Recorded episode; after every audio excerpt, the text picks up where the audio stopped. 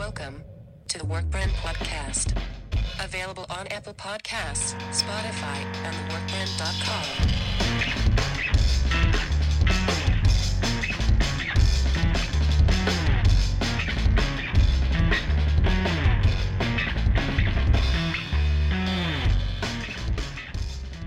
com. Welcome, yet again, to Idol Worship, the first and only podcast to talk about The Idol on H B O. This is for the workprint dot com. My name is Robert J. Kajowski, and I am a staff writer for The Workprint, and I am flanked by Norton, also staff writer. Also staff writer.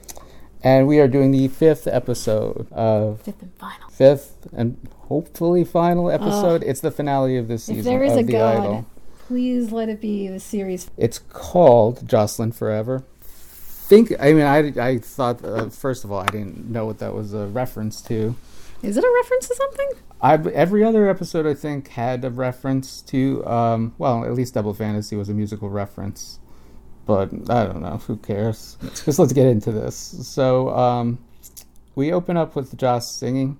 She has uh, I don't remember if this is the song that she's been working towards the entire time. Is I it? mean she's been working on a few songs, because, so I don't know. Yeah, I mean, regardless of whether it's a, the song that she started out with or it's a finessing of the remix that she did in the second episode, we still have Mike Dean in the picture. Obviously, I guess he's the ultimate producer yeah, of the entire record. Yeah, he just gets high with his assistant guy, and that's it. And they just kind of comment yeah. on everything. But uh, once again, seeing as though I have the closed captioning on, I mean, I guess even if I didn't, I could understand the lyrics, but then when you read them, it's kind of like the same thing. Each and every song, noticed throughout this entire season, and I've said it before, is just nothing but exposition. So I'm going to save you guys uh, a huge chunk of your time, which is, what, five episodes, about a half an hour, give or take a couple of minutes each episode. So that's, what, two and a half hours?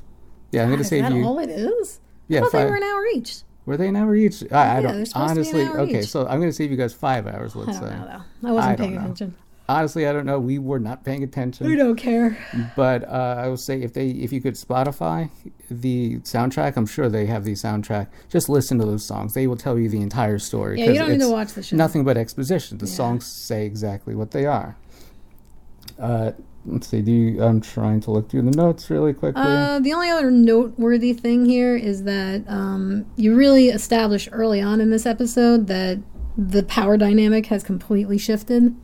Uh, now all of a sudden, Tedros is just a gnat buzzing in Joss's ear, and she will have none of it. Yeah, I put down, you say gnat. It's funny, in my notes I put mayfly. Yeah, but, like I mean, he's just annoying to her now. Uh, she... Well, she kicks him out of the studio. She, well, she tries to kick him out of the studio. I don't remember if she succeeds. Oh, she does. Yeah, yeah she, she kicks does. him out of the studio. Later on, when they're having the... Um, she makes the announcement that her team is coming mm-hmm. to everybody. She's the one who announces it. Tedros is upset because he was left out of the loop. Yeah. Uh, and she could give a shit. She's basically like, dude, shut the fuck up and go away. Yeah. Um, and Tedros, for his part, it just... acts like somebody neutered him uh, off screen well, and nobody saw it like, happening. This is what sort of like it's the most random ass shit ever. Well, that's the thing. Caught me off guard because Tedros is looking like, to me, the only thing that I got in my mind, because he looked, maybe it's just because of the, sometimes when you get like a full beard, your face looks fuller than what it is because it's just a bunch of hair. Could be. He definitely rocking the full beard, but he reminded me, especially with the like bandana that he had on his head, kind of like hippie-ish Jim, Mor- Jim Morrison.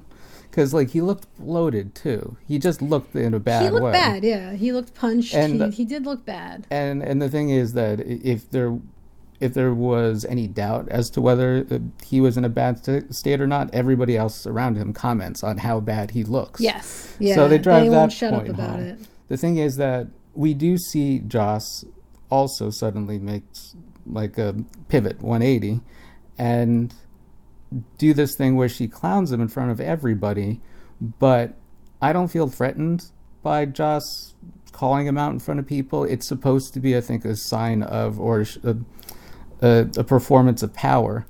But as I've told Norton before we hit record, I feel that all of this power that Joss now has is not earned. No, it doesn't. It's literally out of nowhere. Yeah. It, I mean, again, the only thing we get that explains this is the fact that she finds out that what's her face? Dan Danielle? No. Diane. Diana. That Diane. Diane has yeah. orchestrated this whole thing according to Tedros' desires. Yeah. So all of a sudden she got mad because she was being quote unquote used. Yeah. It's like, uh, really? Like, yeah. that's the thing? No, that's yeah. the... And then out of nowhere, she's just like, bam, now I'm I'm God of all things. Like, I'm going to take your entourage from you. I'm going to take all your talent yeah. from you. And I'm going to leave you to rot. Mm-hmm. And it's like, the fuck? I none of it. I honestly, I got to tell you, man, this yeah. to me was the most surreal episode for the sheer sake that it did not way. feel like it belonged in this show at all. No, or what it feels like at now that all. I think about it, it feels like they had six episodes. But maybe for budgetary reasons, they're like, well, maybe we don't need, we need the, like, the the middle, the beginning, middle, and end. And so if they're like, well, we can cut the penultimate episode if there were six episodes, it feels like they skipped an entire episode. It but feels... then, even then, just really quickly, even then, if they did skip an entire episode, or even if they left in the episode, if there was a lot more to the bridge that gaps all of this crap, I don't think it would have mattered because... Norton and I are both at the point, we were at the point last episode where we really didn't care. No, we just, this yeah, was an no. exercise in... This is some bullshit. In, uh... futility? Yeah.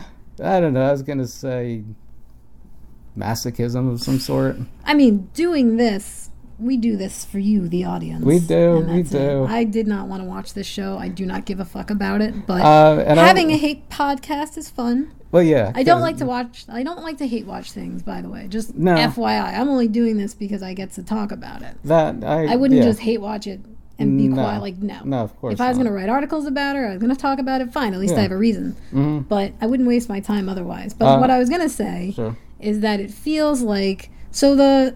The behind-the-scenes story of the whole show is that originally it was a completely different show. And yeah. What's-His-Face came in, and The Weeknd came... Well, basically, the the guy from... I really want to say Entourage, and I know it's wrong. Euphoria. Yeah. The guy from Euphoria came in and was working with his lady.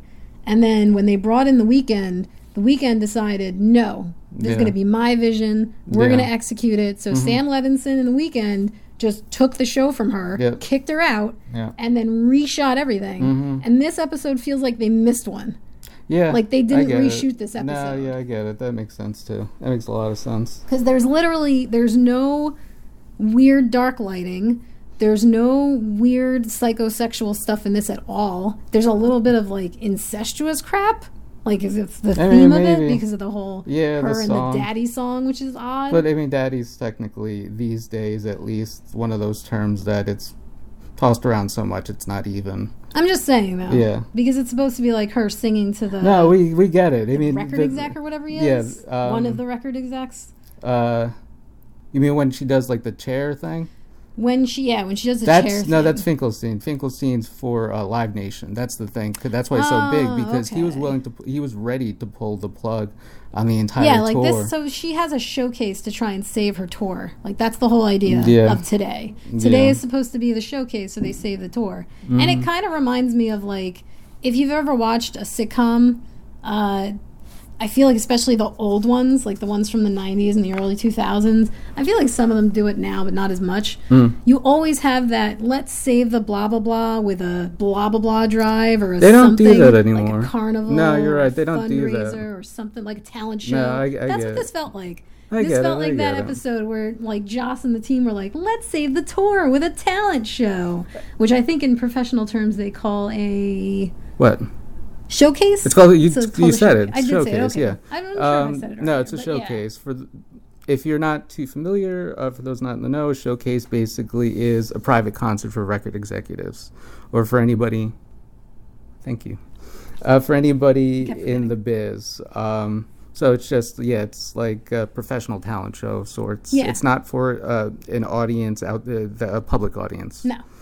Um, uh, Norton and I have seen showcases in the past, so we're definitely familiar. Uh, uh, Empire had a bunch of showcases. Yeah. I think at least twenty-five percent of the show was showcases, yeah. actually. Nashville had showcases.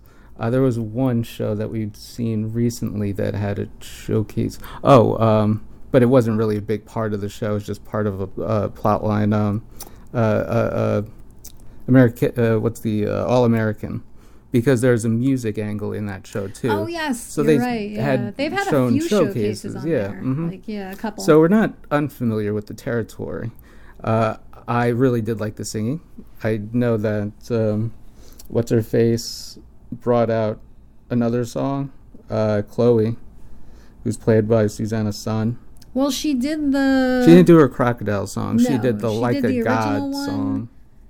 The family one. Yeah. Oh no, yeah. sorry. She yeah, did, she did. Yeah, she did. She did that later though. I forgot. She doesn't do it at the showcase. No, she she does it um, towards the end. Yes. But uh, what's? Oh, we're not going to spoil things. Don't worry. the, well, even if we did, what does it matter? We don't want to get. And I think out. in my notes, I'm not going to count them, but I think I have "What Doesn't Matter" at least five times. What written, doesn't matter? No, what does it matter? This, oh. all of this. Oh, none like of I have no, but I mean, I have that. I think like written down in my notes five different times.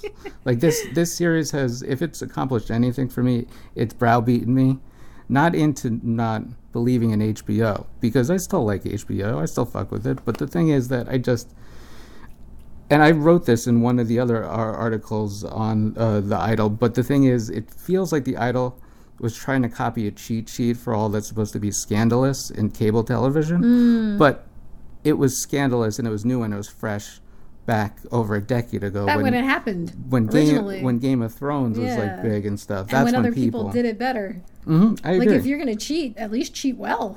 But during the showcase, uh, we do see Maxwell kind of sing again for a third time, I believe, during the entire thing. I love his voice. Who's Maxwell? Oh, sorry, Maxwell. I, he sounds like Maxwell. Isaac. Isaac? Oh, yeah. Moses Sumney's character, you know, Isaac.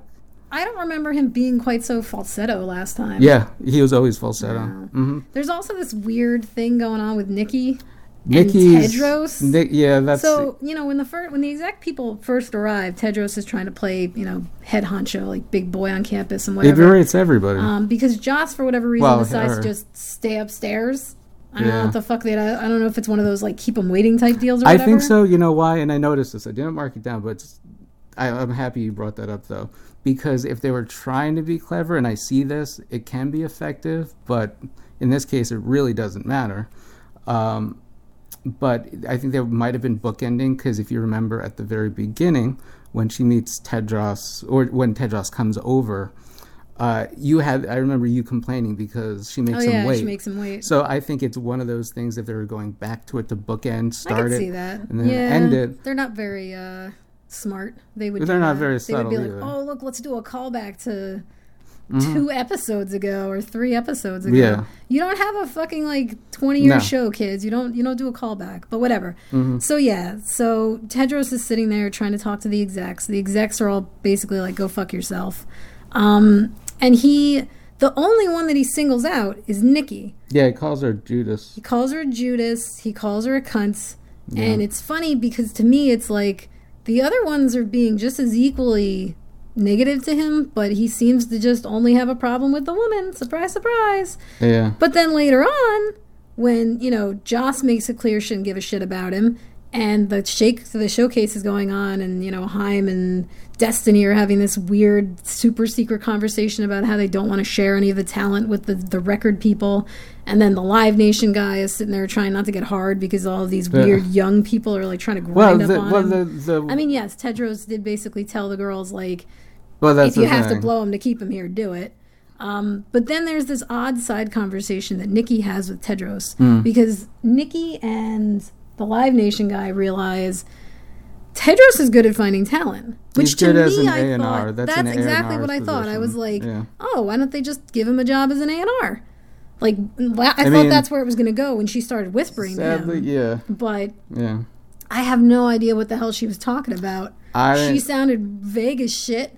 She did, and you know he's basically out of it for this entire episode, by the way. Yes. Like, Tedros just looks like a drug dog that somebody dragged in. Actually, I found him, oddly enough, I found him the most tolerable because he was the most docile. He didn't say a whole lot, so I'm like, as long as he's in the picture, but he's not really talking, I don't care. The least amount of Tedros is the best amount of Tedros. I agree. So, I agree. you know, overall, no Tedros no. equals good Tedros. That, that's true, but I did find also, it... Also, I was happy mm-hmm. that uh, Haim... fucked up his name the way I do. He called oh, him Tetris, yeah. I think. Yeah, yeah well, I, I noticed that. I was going to actually uh, text. I was like, yeah. I was gonna, because I remember like the first or second pot that we did for this, Uh, you called him Tetris. I called him Tedros, but yeah. Or, tet- or Tetros. Yeah. But like I kept uh, thinking there was a T in there, Tetros. But no, uh, I did Tedros. Mark down because of Which isn't all even his real name. The characters in this entire thing, all these five episodes, um, the one that to me is the most memorable, has the best lines, is the one that's more or less seen the less, is uh, Finkelstein. He has the funniest lines, and I personally believe, because he's a writer-director, Eli Roth, that he just came up with his own shit, and I would not be surprised, because he only he had the most memorable lines throughout all of them. Now, I do kind of realize maybe that's a character trait, because if you notice his pattern of speaking, what does he do more than anything else? He loves to reference, and he loves to name drop. So I could see him, like, part of his character trait as being just a name-dropping whore, one of those people in Hollywood. It's mm. Hollywood. Uh, but I did mark that down because you could tell references, especially when writing, screenwriting, they're very interesting because if it's pop culturally relevant, but the thing isn't made until like five years later, which is how Hollywood runs. You don't just get made something and it gets made the next year. That's rare.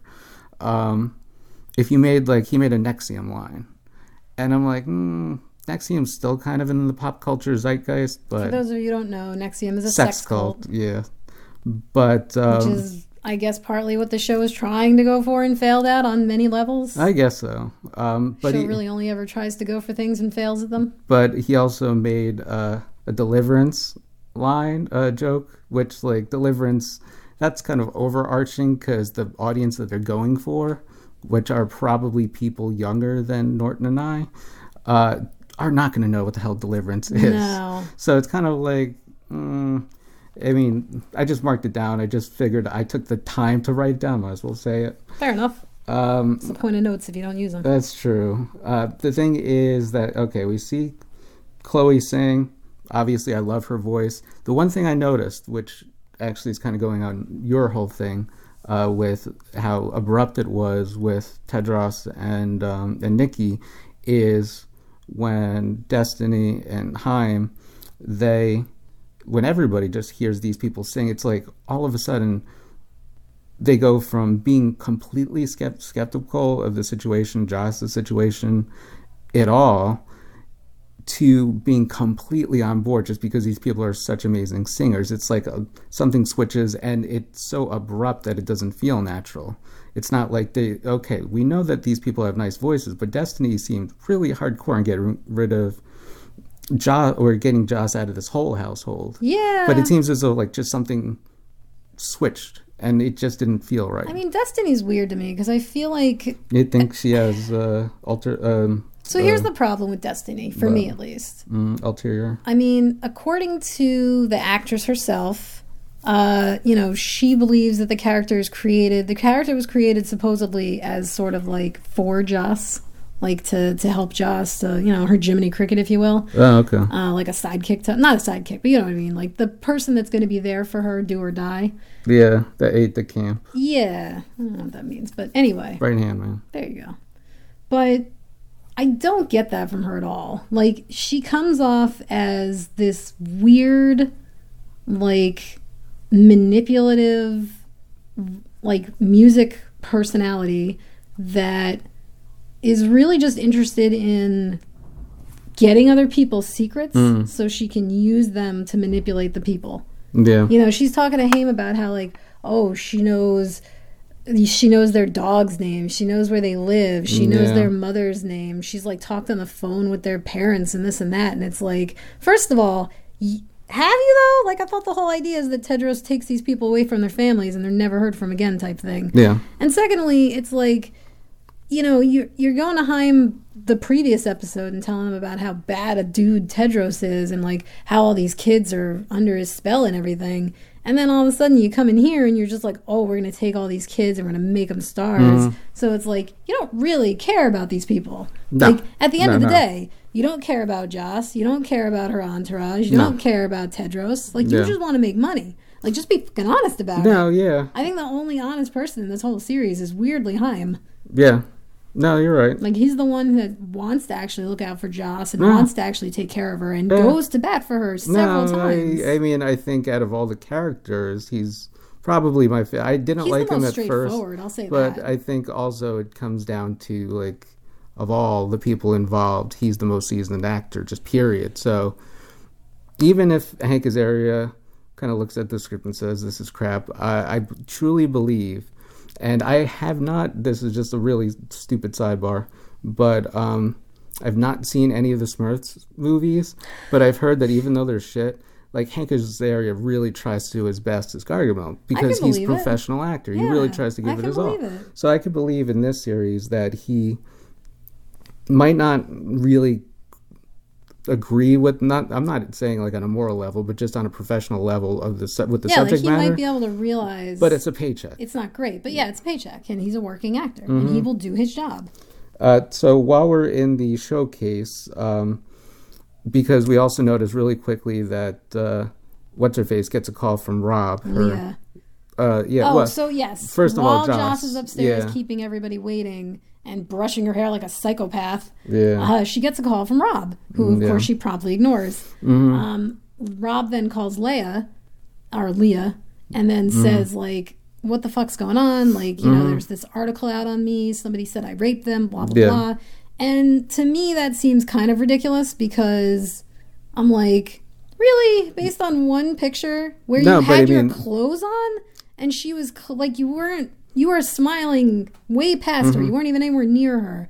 So it's like this lady literally just says like, oh, you raped me and that's mm-hmm. that. Yeah. And I mean, there's no, like, no, yeah. Leah asked a good saw question setup, later yeah. where she says, like, you know, what's the evidence? Yeah. And then that just gets swept under no, the rug. No, this is the funny thing. And I did write a note about I did not uh, write a note about this. Um, the, Fourth of July, so you might hear some things. Yeah, uh, but yes, we do see the seed planted in at the very end of the last episode, which is fine.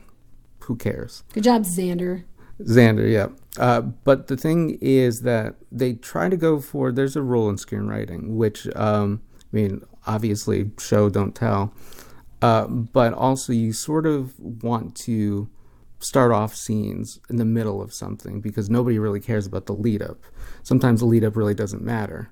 Um, this is one of those cases where they use that rule, but it's just really sloppy writing because they go from the setup of Rob with this quote unquote fan immediately to Rob being already accused of rape. So we cut out the middleman of the buildup and all that stuff because it's extraneous. We don't need it. But the thing is that the way they go from Rob being set up to an immediate, like, oh, I'm in the news, like I'm being accused of this, is we don't care. There's just because we don't have all that boring buildup doesn't mean that you can't, if they were really good at what they did, build up a little bit of tension because we only got to see brief, Rob briefly for like a couple of minutes last episode. Yeah, like, we so, don't give a shit about Rob. So yeah, to me, like, why he's do I care about this character? We knew yeah. he's Like, all of a sudden, he's introduced as Joss's ex. Mm-hmm. I don't remember him being mentioned any time earlier in the show. No. So, no, we don't care. Mm-hmm. Uh, we don't care what happens to him. The only thing I feel like that serves, the only purpose that that really serves is to get Leia out. Yeah. Because after the whole thing with Rob, after Leia kind of tries, tries multiple times mm-hmm. to confront both Xander and Joss about the situation yeah. and is basically stopped at all turns, or Xander, you yeah. know, clearly shows that he doesn't give a shit mm-hmm. uh, and kind of acts like, oh, well, that's Rob's problem. Yeah. That's when Leia's like, all right, I'm done. Like, I'm out. I'm sick of this shit. Mm-hmm. And we-, we don't ever find out what she writes in the note either. And we don't even find out if Joss reads the note. Uh, yeah, that's the thing. And the weird thing, and maybe it's just me, is that when Leia tries to get Xander's attention a couple of times and he just brushes her off, it's weird because I marked down, I don't he know. He treats her like uh, Josh treats Tedros. Yeah. He's like, mm-hmm. go the fuck away. But I don't know if, I mean, there's a few ways that could be taken. It is it, it, because uh, all these ways I sort of got a feeling for. I don't know if they were going for it.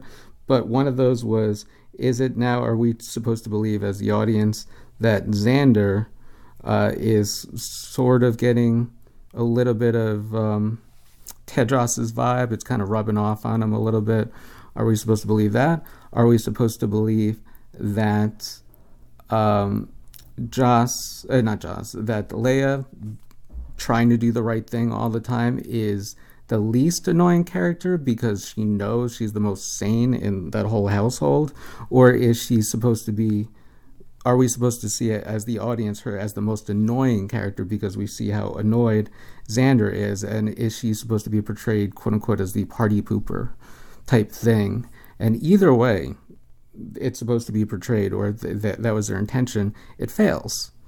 Because just, we don't care about any of these characters. It's I very feel bad. unbalanced with her. That's the thing. I, I feel like they make her so annoying as a person that you don't care that she has the right mm. footing or the right ground to stand on. That's true. Like, she just comes off as this mm-hmm. needy little weirdo that's like, you know, she's supposedly Joss's best friend, get, but we never see them spend time together, really. The, the thing that pissed me off like about her... Like, once or twice in the first episode, yeah, I think. I, I liked her at first, but the thing that really pissed me off about her, especially in this episode, is that you go from...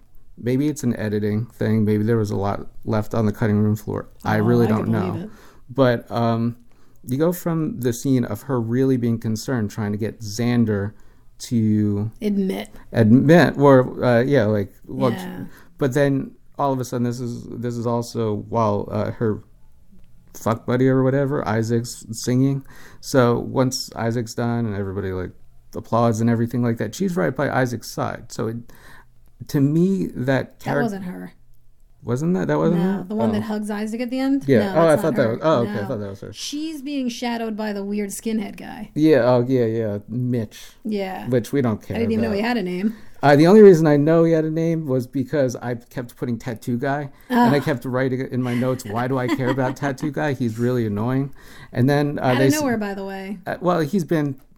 He doesn't really make too much of a presence. He's been present throughout the entire season. Uh, I don't think so. Yeah. I thought he only showed up after they moved in, moved in. I don't remember him showing up for the original pool party part where oh, Chloe took off her clothes yeah, and I don't, the whole weird, like, you could be, thing. Yeah, you might be right. But I didn't care about him, but uh, I just put, like, why is he in this? I yeah, mean, is it just... Like, and, then, you know, but, he's yeah. there to intimidate her. She yeah. very clearly doesn't care, but she's also scared. But, mm-hmm. you know, at the end of the day... Leia does what all of us would like to do and gives up and goes away and leaves the show alone because, for the love of God, get out of there. Mm-hmm. It's not worth it, girl. But uh, then the news breaks of Rob's whole plight, like everybody's talking about it. And I guess yeah. it's supposed to be like the little plot device in order to get Xander's voice out there. He wants to distract everybody's attention from Rob I, I to think himself. It's twofold. Because, again, because this show thinks that it's so clever and so groundbreaking, it wants to uh, it wants to go on the idea of the Me Too movement and say, like, well, what happens when a bad egg, like, reports something false? Like, yeah. you ruined an entire guy's career with just, like, one statement. Yeah. And you'll notice that all the all the higher-ups basically just buy it. Like, mm-hmm. there's not a single one of them that's like, oh, this doesn't sound right, except for Leia. Leia's the only one who's like, this doesn't sound like him. It doesn't seem like something he'd do. All the rest of them are like, oh, you know, those actors, like, they're pieces of shit, this and that. So I feel like that was sort of an intended message. And then, yes, before Joss can even kind of wrap her head around the whole thing, because she didn't know that it was happening, and she's clearly angry about it. Yeah. But before she can wrap her head around the whole thing, Xander jumps out and decides to sing. Because this yeah. is, again, when Leia is really, really trying to get him to talk to her about it and mm-hmm. see what he knows. And he's like, no, I'm just going to go sing, get my voice out there, prove that I can sing. Mm-hmm. Um, and again, you have the the idea of, like, Joss constantly shoots these dirty looks at Tedros. Yeah. Because it's like, did Tedros know that Xander's story about Joss's mom is real?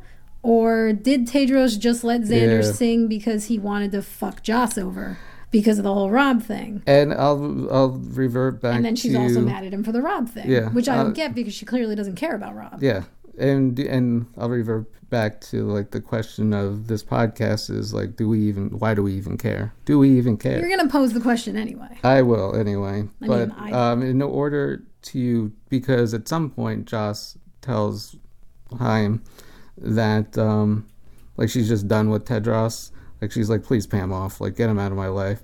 So he goes through this whole thing, which I thought was a little cute because, again, it it is kind of a weird thing when you ask most people, do you remember the whole legend, or not legend, but the story of uh, Little Red Riding Hood, most people remember up until a certain point. They don't remember the truly grisly story that it is. I mean, you do have different versions. You do of have it. different versions. Like, I think, wasn't I telling, I think I was telling you once, this is just completely unrelated, but I was I talking about Rumpelstiltskin and how, like, there was a version of him that's completely, like, visceral. Yes. Where he, like, buries his legs in the ground and he yeah. splits himself open or some crap yep. like that. Yeah. But I thought, personally, because I thought it would have been, quote unquote, almost a Chekhov's gun, because... This was he, very death-baity. It was. Like, it was one hundred percent death bait. And my prediction didn't... And they kept didn't, shooting it like it was going to yeah, be death bait. My, my prediction didn't come true because in the last article I predicted that Tedros would die mm, and so only. that he would have been sort of like his function in the entire season would have been as just a springboard, more or less. Mm. Um, and I thought that for a few reasons. I thought that because uh, a would lot... Would have made fucking sense. Would have made sense. Um, I, I thought that because, because uh, Abel is... has his creative fingers in this. Mm. I think that the cool thing to do, not that it would have mattered, is for him to be like, okay, I'm not going to hog the spotlight the entire time. I'm just going to myself be an actor just as a jumping board. The, the the focus is not on me, Abel, as an actor. It's on Lily Rose Depp as Joss. It's on everybody else. I'm just sort of the MacGuffin to get there. If he were to be that humble, I would have been like, all right, I kind of get it, because you're pet project too. You're not putting yourself in the spotlight. You're just kind of behind the scenes, more or less. I mean, if you want to try and get into his head about things, then I would say maybe yeah. his weird thinking was, what's the best way to really destroy a man? You don't kill him. No, break that's him. true. And that is what Tedros is at the end of this series. He's broken. He is broken. Yeah. Like, completely. No, that's true. But, uh, uh, but he I can't like be bought, though. Thing. What? The what? I like the Haim thing. Oh, yeah. I know, that was nice. Well, uh, but he so can't be bought. The buying initially. thing was one of the... Like, that's the only part that kind of, if you look back, makes sense with the ending of the show. Mm. Because it's like that weird rom-com, like, challenge thing that happens uh, whenever you have a rom-com that involves a rich person or a prince or princess. Yeah. Uh, there's always that moment where they take the person aside and they go like, how much would it, it cost for you to get out of here, like to leave her or him alone? They had it in Crazy Rich Asians. They've had it in like royal ones that I've seen. Mm. It's a very old trope, and it's basically just designed to like test whether your love is real. Yeah. Uh, for Haim's sake, I don't think it's actually designed for that. Like, I think no. he genuinely is saying... Let me pay you off. Yeah, It'll no, he be was. the easiest yeah, yeah. option. No, I, yeah. And then when, you know, he turns him down, he's like, that's fine. We can do it the other way. Yeah. But then my question becomes... What? How the fuck does Joss find him then later? Like, isn't the whole idea that he was disappeared? I think... I or is, mean... Do they just, like, drive him off and then take him back to Pimp Central and, and then that's it? Like, here, go enjoy being a pimp again. I'm not positive, and this is just a testament to how great the series is. um, the one we don't thing worry that, about how the cake's made. Yeah, kids. I don't want to know how just the sausage is cake. made. But um, the one thing that I did notice, and I did mark it down, which I don't think it's clever because it's pretty in your face, but it is subtle enough so that some people might not get it. But we there's one audio cue that we get um, to know exactly the shift in power, the ultimate shift in power. Which is when we see Joss right before, uh, it's a scene before we see Diana. She's not canned by Magistrate Records, but her song is taken back by Joss. And Nikki at some point says, after Diane gets, not her walking papers. Basically her walking papers. But basically her walking papers. She gets papers, put on ice. Yeah, by Nikki. We see Haim go to uh, Joss. She's outside smoking. And the audio cue that we finally get is Tedros's theme song. Oh. We get so that's supposed to be the audio cue where like she's now the quote unquote new Tedros. Oh. And I had the volume low, so I don't think I heard that part. Yeah. Uh, but the the one I don't know if I said it in one of the other episodes, but uh, the one thing that I noticed is like everything else, nothing in this show is com- wholly original. No. And fully cut from cloth that you could say is original. Mm-hmm. Uh, the theme song, the Tedros theme song, is very reminiscent of uh, Isaac Hayes. He used to did a cover of uh, Burt Bacharach's song called "Walk On By." Huh. It's a really good song. It's probably, uh, I can't say the best version because there's so many versions of that song. Uh, but it's one of my favorites, though. That's now Joss's theme. Ah. And it happens more than once. So I thought it's not even like a fluke. It happened the first time, and then it happened a couple of times after. Oh, for the rest of the episode? For the rest of the episode, yeah. Okay. But then again, I'm like, I don't really care. At some point, we end up at the arena, uh, the SoFi so, arena. Yeah, we, um, so after Tedros has quote-unquote disappeared, we jump ahead six weeks? Six weeks, because... Six months, something like no, that? No, six weeks, six because weeks. Uh, from, I think, the first, if it wasn't the first, the second episode, uh, the promise was three songs in six weeks. Okay. So they do make good on that promise. They do follow through on that. Oh yay! Which is time is one of those screen uh, one of those things screenwriting wise that is a good device if the rest of the script is. I'm just wrapping up my coverage of The Bear, and w- that plot device for that season is time. It's eighteen months. Ah. So it's beautiful when you could have things kinetic, but this is not one of those series, The Idol, that even if there was an immediacy and the stakes were high, you would even care. So anyway, I'm going to let Norton uh, take this away. They're at, they've gone to SoFi Stadium now. Oh, yeah. So we're at SoFi Stadium. Uh, you have the the little Manson crew doing their little uh, song sound check thing. Mm-hmm. That's when she sings the family song uh, yeah. that we got from the second episode, I think it was. Yeah. Um, and you have the higher-ups congratulating themselves, yeah. like patting each other on the back for what they did and talking about the whole Tedros thing and about how, like, you know... Oh, so at the end, uh, before the six weeks kicks yeah, in, yeah. after Tedros gets disappeared, Haim meets up with the Vanity Fair uh, lady and says that he needs her help. So we find out that she wrote a scathing hit piece on hit him. Hit piece, yep. Uh, about how he used to be a pimp and this and that. So supposedly he's lost his club. He's uh, he's being audited by the I R S or some shit. All this shit's supposedly happening to him. Yeah. Now, as they're saying this, naturally we're cutting to scenes of Tedros showing up yeah. at the box office, asking if there's any tickets for him. Yeah. Hilariously enough, they are not under his name. They are under Mauricio, whatever. Mauricio Jackson. Yeah, whatever his actual name is. Action Jackson. Uh, so he takes it. I thought it was going to be an envelope that just said, fuck you. That would have been funny. Because I thought, like, oh, that's cool. That nope. would have been funny. She gets him a pass and everything. He goes into the, the stadium. This is the only part I don't understand, though, is because you have the, um, you have the scene with the... Uh, the execs on the balcony talking about each other, blood out and blowing their own selves. Mm. And then you have Tedros come in. Yeah. They never meet. They never see each other. No. So I'm guessing it's supposed to be at different times? No, um, no, I don't think so, because it's a stadium. It looks like they're on one level and he's on the other level because he's just... Oh, you mean from this point to the actual... What we'll get to from the entire time they haven't crossed paths? Is that what you're talking about? Because yeah, because oh, okay. they're outside yeah, yeah. talking yeah, on, the, yeah. on the balcony, and when he comes in, yeah. it almost looks like it's the same balcony, but nobody's there. It's a stadium, there. though. And so. While the other part is, if you look at the bottom, yeah. there's nobody there either. So uh, it's not like his gang is warming up anymore. So, so uh, he might know, have it, showed I, up later. Either that, or that just could be one of those, you're, you're keen of eye, but it was just... Continuity slip? Continuity error. Could be. It, it could be very give well. The show way too much. I mean, if I were is... if I were Mauricio Jackson, uh, I would have pulled a Reese Bobby, and I would have taken the tickets and scalped them if I could. Why not, right? Uh, so the other weird part about all this is that so she humbles him by making him say his name to get the ticket. Yeah. Uh, and then when he goes up to see her, he still uses Tedros. Yeah. And she lets him. The the bodyguards kind of give him a hard time for the fun of it. Yeah. And then he gets let in.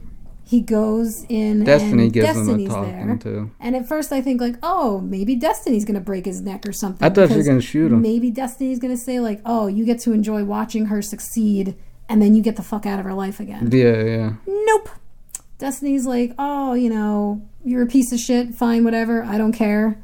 She's you can go nice... ahead and be with her, but if you fuck with her, then I'll kill you. Yeah. Which is stupid, but whatever. No, yeah, yeah. Um, again, I remember the actress saying in an interview that it's kind of one of those situations where if you see your friend is dating somebody that you know is bad for them or wrong for them or whatever it is, you can't always say anything. Like, they're not, you know, all you got to do is be there for them when no, yeah. it inevitably Makes blows sense. Up. Yeah. yeah but anyway, so my guess is that's her motivation. I um, uh, before you continue, I just want to inject really quickly. Uh, the speech itself, I don't really care. I didn't really care for the acting in the speech. The Divine uh, Joy Randolph's acting. And I'm, I say this lovingly. I'm not saying this like uh, to say that like oh, it's like she copied somebody or anything. But uh, the intention and the energy was like, to me, big Samuel L. Jackson energy. Yes, in that speech. I feel like she's been she's been doing Tarantino's Samuel L. Jackson the whole time. Probably. Like, this whole show has just been her Probably. being a, a what's this a Tarantino character. But the, but the thing is that there are worse things. Uh, my whole, I mean, I'm like, if you're good, because Sam Jackson is such a good actor. I like actor. Sam Jackson. I don't like Tarantino, but I'll, I understand no, what yeah. you're saying. But, um, but yeah. anyway, mm-hmm. so then, you know, Tedros goes up to see Joss and explains that he misses her. And she says she missed him too, because we do get, um, before we cut to the six weeks, I think it is. Yeah. We do get these scenes of her kind of like going through her day without him around, yeah. sitting at the piano. Mm-hmm. Uh, and again, we don't get any sense that she misses Leia at all, that she saw no. Leia's note, that no. she's sad about yeah. Leia being gone. It's literally all about this fucking moron. Mm-hmm. Uh, so then, very end of the show is she goes out mm-hmm. on stage with him. Well, yeah. she goes out on stage. She brings him. Yeah. And then she goes out to the audience, tells them like, hey, I've had a bit of a year, blah, blah, blah, blah, blah. I want you to meet the love of my life. Yeah. And she pulls Tedros out, and yeah. he comes out, and, you know, they kiss, whatever. Yeah. Obviously, Haim and the rest of the crew are, like, very upset about this. Which to me... Uh, which was uh, kind of funny. Stupid. It so was very stupid. stupid. I don't know why she would it do this no behind their backs, but whatever. Yeah, that doesn't uh, make any sense. And then the best part of it, though, was... She, I think she says something to him that he says to her at earlier in the show, because the really? show does seem to want to do like those the weird callbacks. little callbacks. Yeah. But she says something along the lines of like, "That's great. Now go stand in the corner."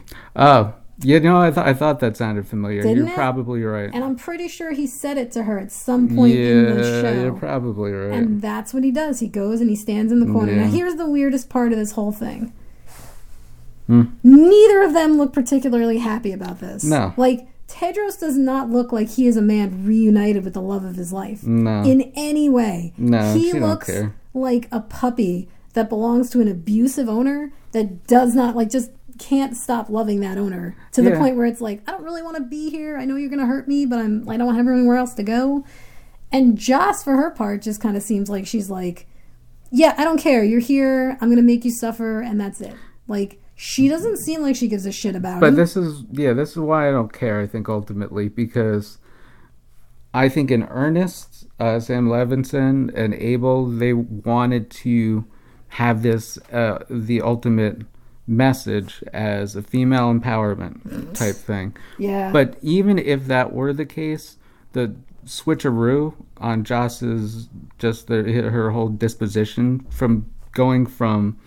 abused uh, and victim to just asshole and like the the person that like H B I C, then it's kind of like it just it it's too swift for me to believe it. And even if it wasn't her character, I never really cared for. I'm not surprised. It didn't come to me as a surprise that her trauma was made up. It really didn't. I yeah, didn't. It was, uh, we forgot to mention the fact yeah, that spoilers. Uh, Tedros goes over to her makeup chair and sees the hairbrush. Yeah. And says like, "Oh, is this the brush your mom beat you with? It looks brand new." And she just has this weird shit-eating grin. So you're either decided to to conclude that A, her mom never beat her. That's what I B, concluded. She just bought a second brush that looked exactly like the one he destroyed and supposedly remaking her.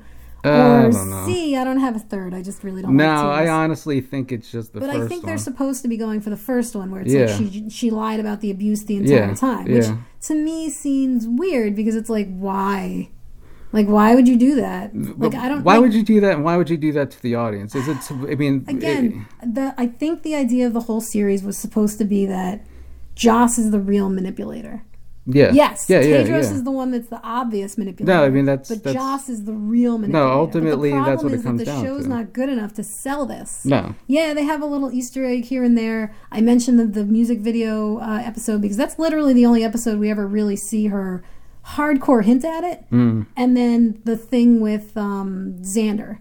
Yeah. That's the only other time we really see her kind of. Yeah, that's right. Mean. That's right, because uh, you catch that even they give you a little hint. Uh, before this big reveal, quote unquote big reveal, uh, when Xander, when she gets pissed at Tedros in this episode, when Xander sings, because Tedros says something to the effect of, "Oh, Xander fi- like uh, found his voice," or yeah, his, something his like voice that. Is healed. So yeah, so then you're supposed to think, uh, as the audience, "Damn, she actually did lie about his voice," or like she really did fuck him yeah, over. Like, there's supposed to be a lot of but moments of like, care. oh my god, but you don't care. And no. to be fair, like I said, this episode feels so surreal compared to the rest mm-hmm. of the series because it just doesn't fit in at all. No, like, yeah. I will be one hundred percent honest. This is weirdly my favorite episode because I don't care about it at all. And it doesn't bother me because it's just okay. so stupid. I buy the and logic. Unbelievable and just shallow. Like, mm. I literally, I was, I, I watched this very late at night. I was very close to passing out. And it was the nicest thing to watch. I don't know if it would have mattered if you I passed didn't out care. in the middle of it. It honestly. Wouldn't have. That's the hilarious part. Like, if I had missed the whole end of this show, it, I wouldn't have cared. Yeah. I would have just sat here and lied about it or been like, oh, yeah, that makes sense. There's I'm sure happened. if like, you lied about it and made up an ending, it would have been a thousand times better. Yeah, it's so anticlimactic. Yeah. It's so, like, out of nowhere. Again, the, the flippin' power dynamics makes absolutely no sense. It's not well uh, peppered throughout the series that no. it's going to happen. Yeah. They think they did it cleverly, but they did not. No. no. Like, this is just a bad show. No, it it's is. It's just a it bad is. show. I think that, yeah, And I the agree. last episode feels like it was, like, yeah, they ran out of budget, they ran out of story, and they were like, we're just going to throw everything in the kitchen sink here. Which, uh, funnily, the previous episode felt like that, too. That's like, there true. was just ten thousand things going on, and you're like, but, what? I mean, I'm not... But the previous episode actually felt longer. Yeah. This one, when you told felt, me it was a longer episode, yeah. I was like, really? That episode flew by for me. No, and this one did actually too, which is weird because uh, it's I hated the country longer. jamboree part. I hated the whole fucking like. Oh, yeah. I really didn't like the a showcase of... because it was so to me so stupid and weird. No, it was dumb. They all kind of sound the same to me. They don't uh, sound yeah. all that like fantastic to me. I don't understand why all the fucking record execs are sitting there like jaws on the floor for these people. I'm like. They just sing. That's it. They're it's, just they. Yeah, they feels, have nice voices. Chloe's the only one with actual talent. She yeah. can do the piano and sing, and she yeah. has a beautiful voice. Isaac's like, you know, he basically just looks like a, a stripper that has an extra talent. Well, I mean, I again, his talent. I don't know what the hell talent, the other chick was. The Ramsey, tattooed uh, bikini Ramsey, chick. Uh, well, I tried to um, because basically the reason why I wanted to do the Idol in the first place.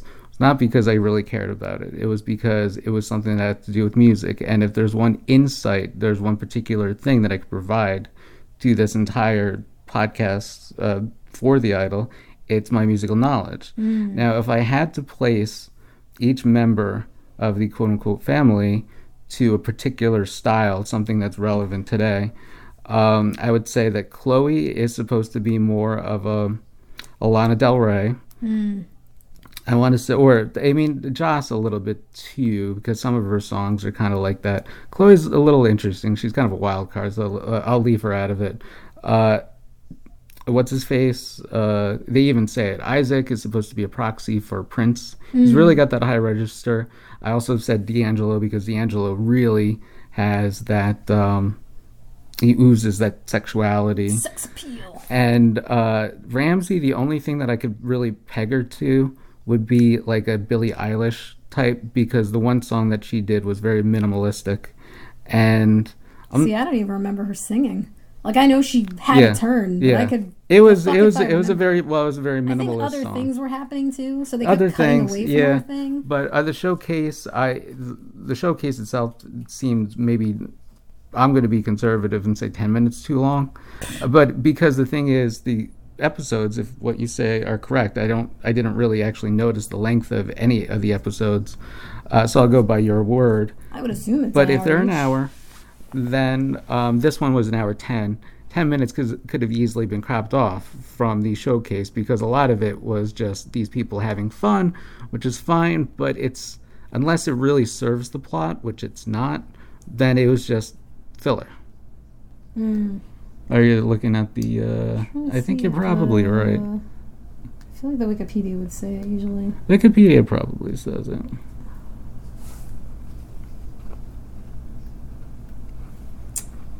Look at your stupid things. forty-five to sixty-five minutes. Yeah. Is what they say, I guess, every episode is. Okay. So, yeah, it's about an hour. But there's so much that could have been cut out. Now, this ultimately, this is what pisses me off about this whole thing. This is, like, basically more or less my final thought on the matter before I give it my ultimate grade. Um, for this episode, it felt like it wanted us, and I'm sure this was the intention. The series wanted us to get behind Joss. It wanted us to, for her to have a second act. It wanted us to be a fan of hers. And then you immediately switch these things up for empowerment, but because you make her such a witch for the most part in the end, it's like we got behind this person's journey for no reason. It was worthless in the end. Yeah. And so that's, I kind of, in one of my articles, probably possibly the first one, I don't remember, or no, maybe it was the last one that I did, predicting what I thought would happen. Um, it feels kind of like that. Like Norton, when she watched the first season of Preacher, she hated it. Yep. She still does hate it, because yep. you thought that it was all for nothing. It was. It was useless. Stupid. It was a waste so of time. So this is what it felt like to me in this whole reveal. It's kind of like, okay, so I've wasted five hours, give or take, yeah. uh, on somebody who wanted to care about because the the show was telling me care about this person. Yeah. But ultimately, the show said, don't care about this. I don't know what the show is saying. Maybe so, that's the biggest annoyance. The other big, big problem with the show's, I guess, quote-unquote final message is that if you're going for female empowerment, mm. you have failed miserably. And actually, yeah. you've probably done damage. Handily failed. Because now, you know, instead of it being this turnaround where Joss has taken the power back and, and Tedros is the victim, no, you've decided to double down on the idea that Joss was always the bad guy and yeah. that Tedros was always the victim. And mm-hmm. then he got sucked into her world unbeknownst to him and got in over his head and yeah. got destroyed by her. And so at the end of the day, all you're doing is saying, hey, you see all that men in, in the industry? You got to watch out. Women, you can't trust women. They're not to be trusted. If you don't dominate them, then they're going to dominate you. Like, what the fuck, man? No, this is a bad message. This is not female empowerment. No. This is bullshit. But didn't you say, because I kind of read the article that you read or something similar, but I didn't read it and uh, all the way through, and what I had read, I don't know if I've really retained that much, but when you were talking about the whole thing of um, the initial idea being scrapped, was it helmed by a woman? Yeah. Okay. So the original so this makes a lot of sense. Woman, so if a woman's director at least was a yeah, woman. Yeah. If the and woman's kicked out and said, then they put two men in, yep. three men technically, because this the series was created by three men. It was Sam, it was Abel, and another guy. Uh, um, I don't remember his writing I mean, I credits. I remember say, saying that on one of the like the first podcasts we did. Yeah. When I was like, oh, I love a show that tries to be female forward while having yeah. no female writers or directors. I don't know who's in the writers' room, but I know uh, that the showrunners themselves, but yeah, yeah all like male. The original, yeah, originally one of the directors and/or showrunners was a woman, and once the, from what I understand, once The Weeknd got involved, shit went upside down. Which is a real because shame because I like The Weeknd. He was the one who decided he had a quote-unquote vision for the show. He was the one who convinced Sam Levinson to kick the lady out mm. and and execute his vision. Mm. So, to me, like, that's that's problematic. No, it is. Like, that's disturbing. It's, because, yeah, I yeah. I don't really know anything about The Weeknd as a person. I don't. I don't care about him as a human being. I think his... I think his songs are cool. I like his, his singles. His songs are great. But if this is if this is his idea of a quote unquote good story, no. Yeah. Like I don't No, I'm not, I, no, I'm not man. buying it. Like, what the fuck is wrong with you? I mean, I, I would say that with that in mind... Like, I don't know what your point here was. This, well, that's the thing. This series, uh, to me, just was an exercise in the whole thing of, yes, everybody has ideas. Not all ideas are good. Mm. Not all ideas should be executed. Just mm. because you're creative in one aspect, brilliant in the music industry weekend, fine. But it uh, doesn't mean you're going to... You could easily translate that to... another medium. Look at uh I really can't think of I mean there's so many uh that I can't think of right now examples, but I just go back to like Michael Jordan, for example. I know he wanted to go to baseball. He went to baseball for a while, was not that great at baseball. No. Just stick to basketball. Yeah. But people, I have nothing against people spreading their creative wings. I have nothing against that, but not all ideas should be signed off on. No. And I mean, you know, some some people are just like, stay in your lane. Like, mm-hmm. you're good at what I you agree. do. There's I no agree. reason for you to... I think, to me, one of the big hints that this was going to be a problem, especially with him, is he's very... He was already pretty avant-garde to begin with. That's for true. a male artist. That's why I like him. Yeah, like, you would, but... I mean, I've personally never liked avant-garde artists. I think mm-hmm. they're just, you know, weird for the sake of being weird and for the sake of selling tickets. Mm-hmm. And The Weeknd always seemed like that kind, where he just kind of wanted to commit fully to the bit, yeah. pull an Andy Kaufman, and then, you know, if anybody asked him about it or anybody had questions about it, he was like, this is my artistic process, go fuck yourself. Mid performance art. And that's... so if you let somebody like that make a show, yeah. like, I would love to see what kind of a series Lady Gaga would make. Not not now Lady Gaga, because she obviously got her shit together and is way more grounded than she You're talking about, like... But, like, early two thousands, right. like when she actually came out originally, yeah. underground drag Lady yeah. Gaga, like the I'm house sure she scene probably would have come because up with I'm some crazy sure crap. Because I'm pretty sure if she came up with a show similar to the Idol, it would almost play as badly. Probably. I, I have a feeling it would. I, would have been I have surprised. a feeling now if she made it, it'd probably be a lot better. Yeah. But you just, you know... It, oh, I can't uh, with this yeah, show. No, but uh, yeah, terrible. Before we actually start getting the agita that we're trying not to get, uh, yeah, I gotta what go would someplace you? And eat some food. I can't be yeah. having all this churning in me. Uh, what would you give this episode? I give this episode zero stars. Okay. Uh, because it's nothing. Okay. It's not filling. It's not anything. It's just mm. a waste of film and time and energy. Now I've had. honestly about an hour to think about this as we were churning through this, and uh Butter, baby. ultimately I mean I do give it a one star. I do give it the one star solely Oof. for no solely for the singing. It was very enjoyable. um I think the most enjoyable thing throughout this entire series was the, the music. Now that being said, I'll agree with you on that. um I don't think it very... deserves a star for it, but I'll agree with you. I'll give the soundtrack yeah. five stars. If well, no, no. Yeah. Well, yeah, we're not doing the soundtrack, though. Um, and I'm also giving, like, this one star will also factor into the rest of the season as well. Uh, it had flashes of brilliance. I'm not saying there were, there were a lot. There were very, very few and far in between, if at all. But it did, I could see some potential in it. But the thing is, there's so many other things, shows that have done it better. You've had Vinyl. Obviously, I haven't seen a whole lot of it, but I, I know that I mean it was critically praised. Yeah, uh, and it dealt with the same sort of issues in the music industry. This just seemed, just it didn't hit the mark. No. Uh, so this was very masturbatory. I'm going to give it a one. You give it a zero. I give it a zero. Thank Christ this is done. Thank you for sticking with us for so long, uh, and I uh, am assured that these five podcasts right here. Instant pl- replayability as compared to the Idol itself. Oh yeah, no, don't don't bother. Like, don't waste your time. You're you're not gonna get anything mm-hmm. that you didn't get on the first try. They're um, not that clever. Yep. And so that's Norton's final word. Is Norton out? Norton's out.